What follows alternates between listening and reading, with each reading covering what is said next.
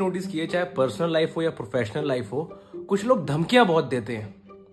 ऐसा नहीं हुआ तो ये हो जाएगा if you don't do this you might face consequences and what not they all build on that all that jazz they speak अगर आप वो जो धमकियाँ दे रहा है, पहली बात तो एक चीज़ का ध्यान रखो, या तो धमकी दो मत।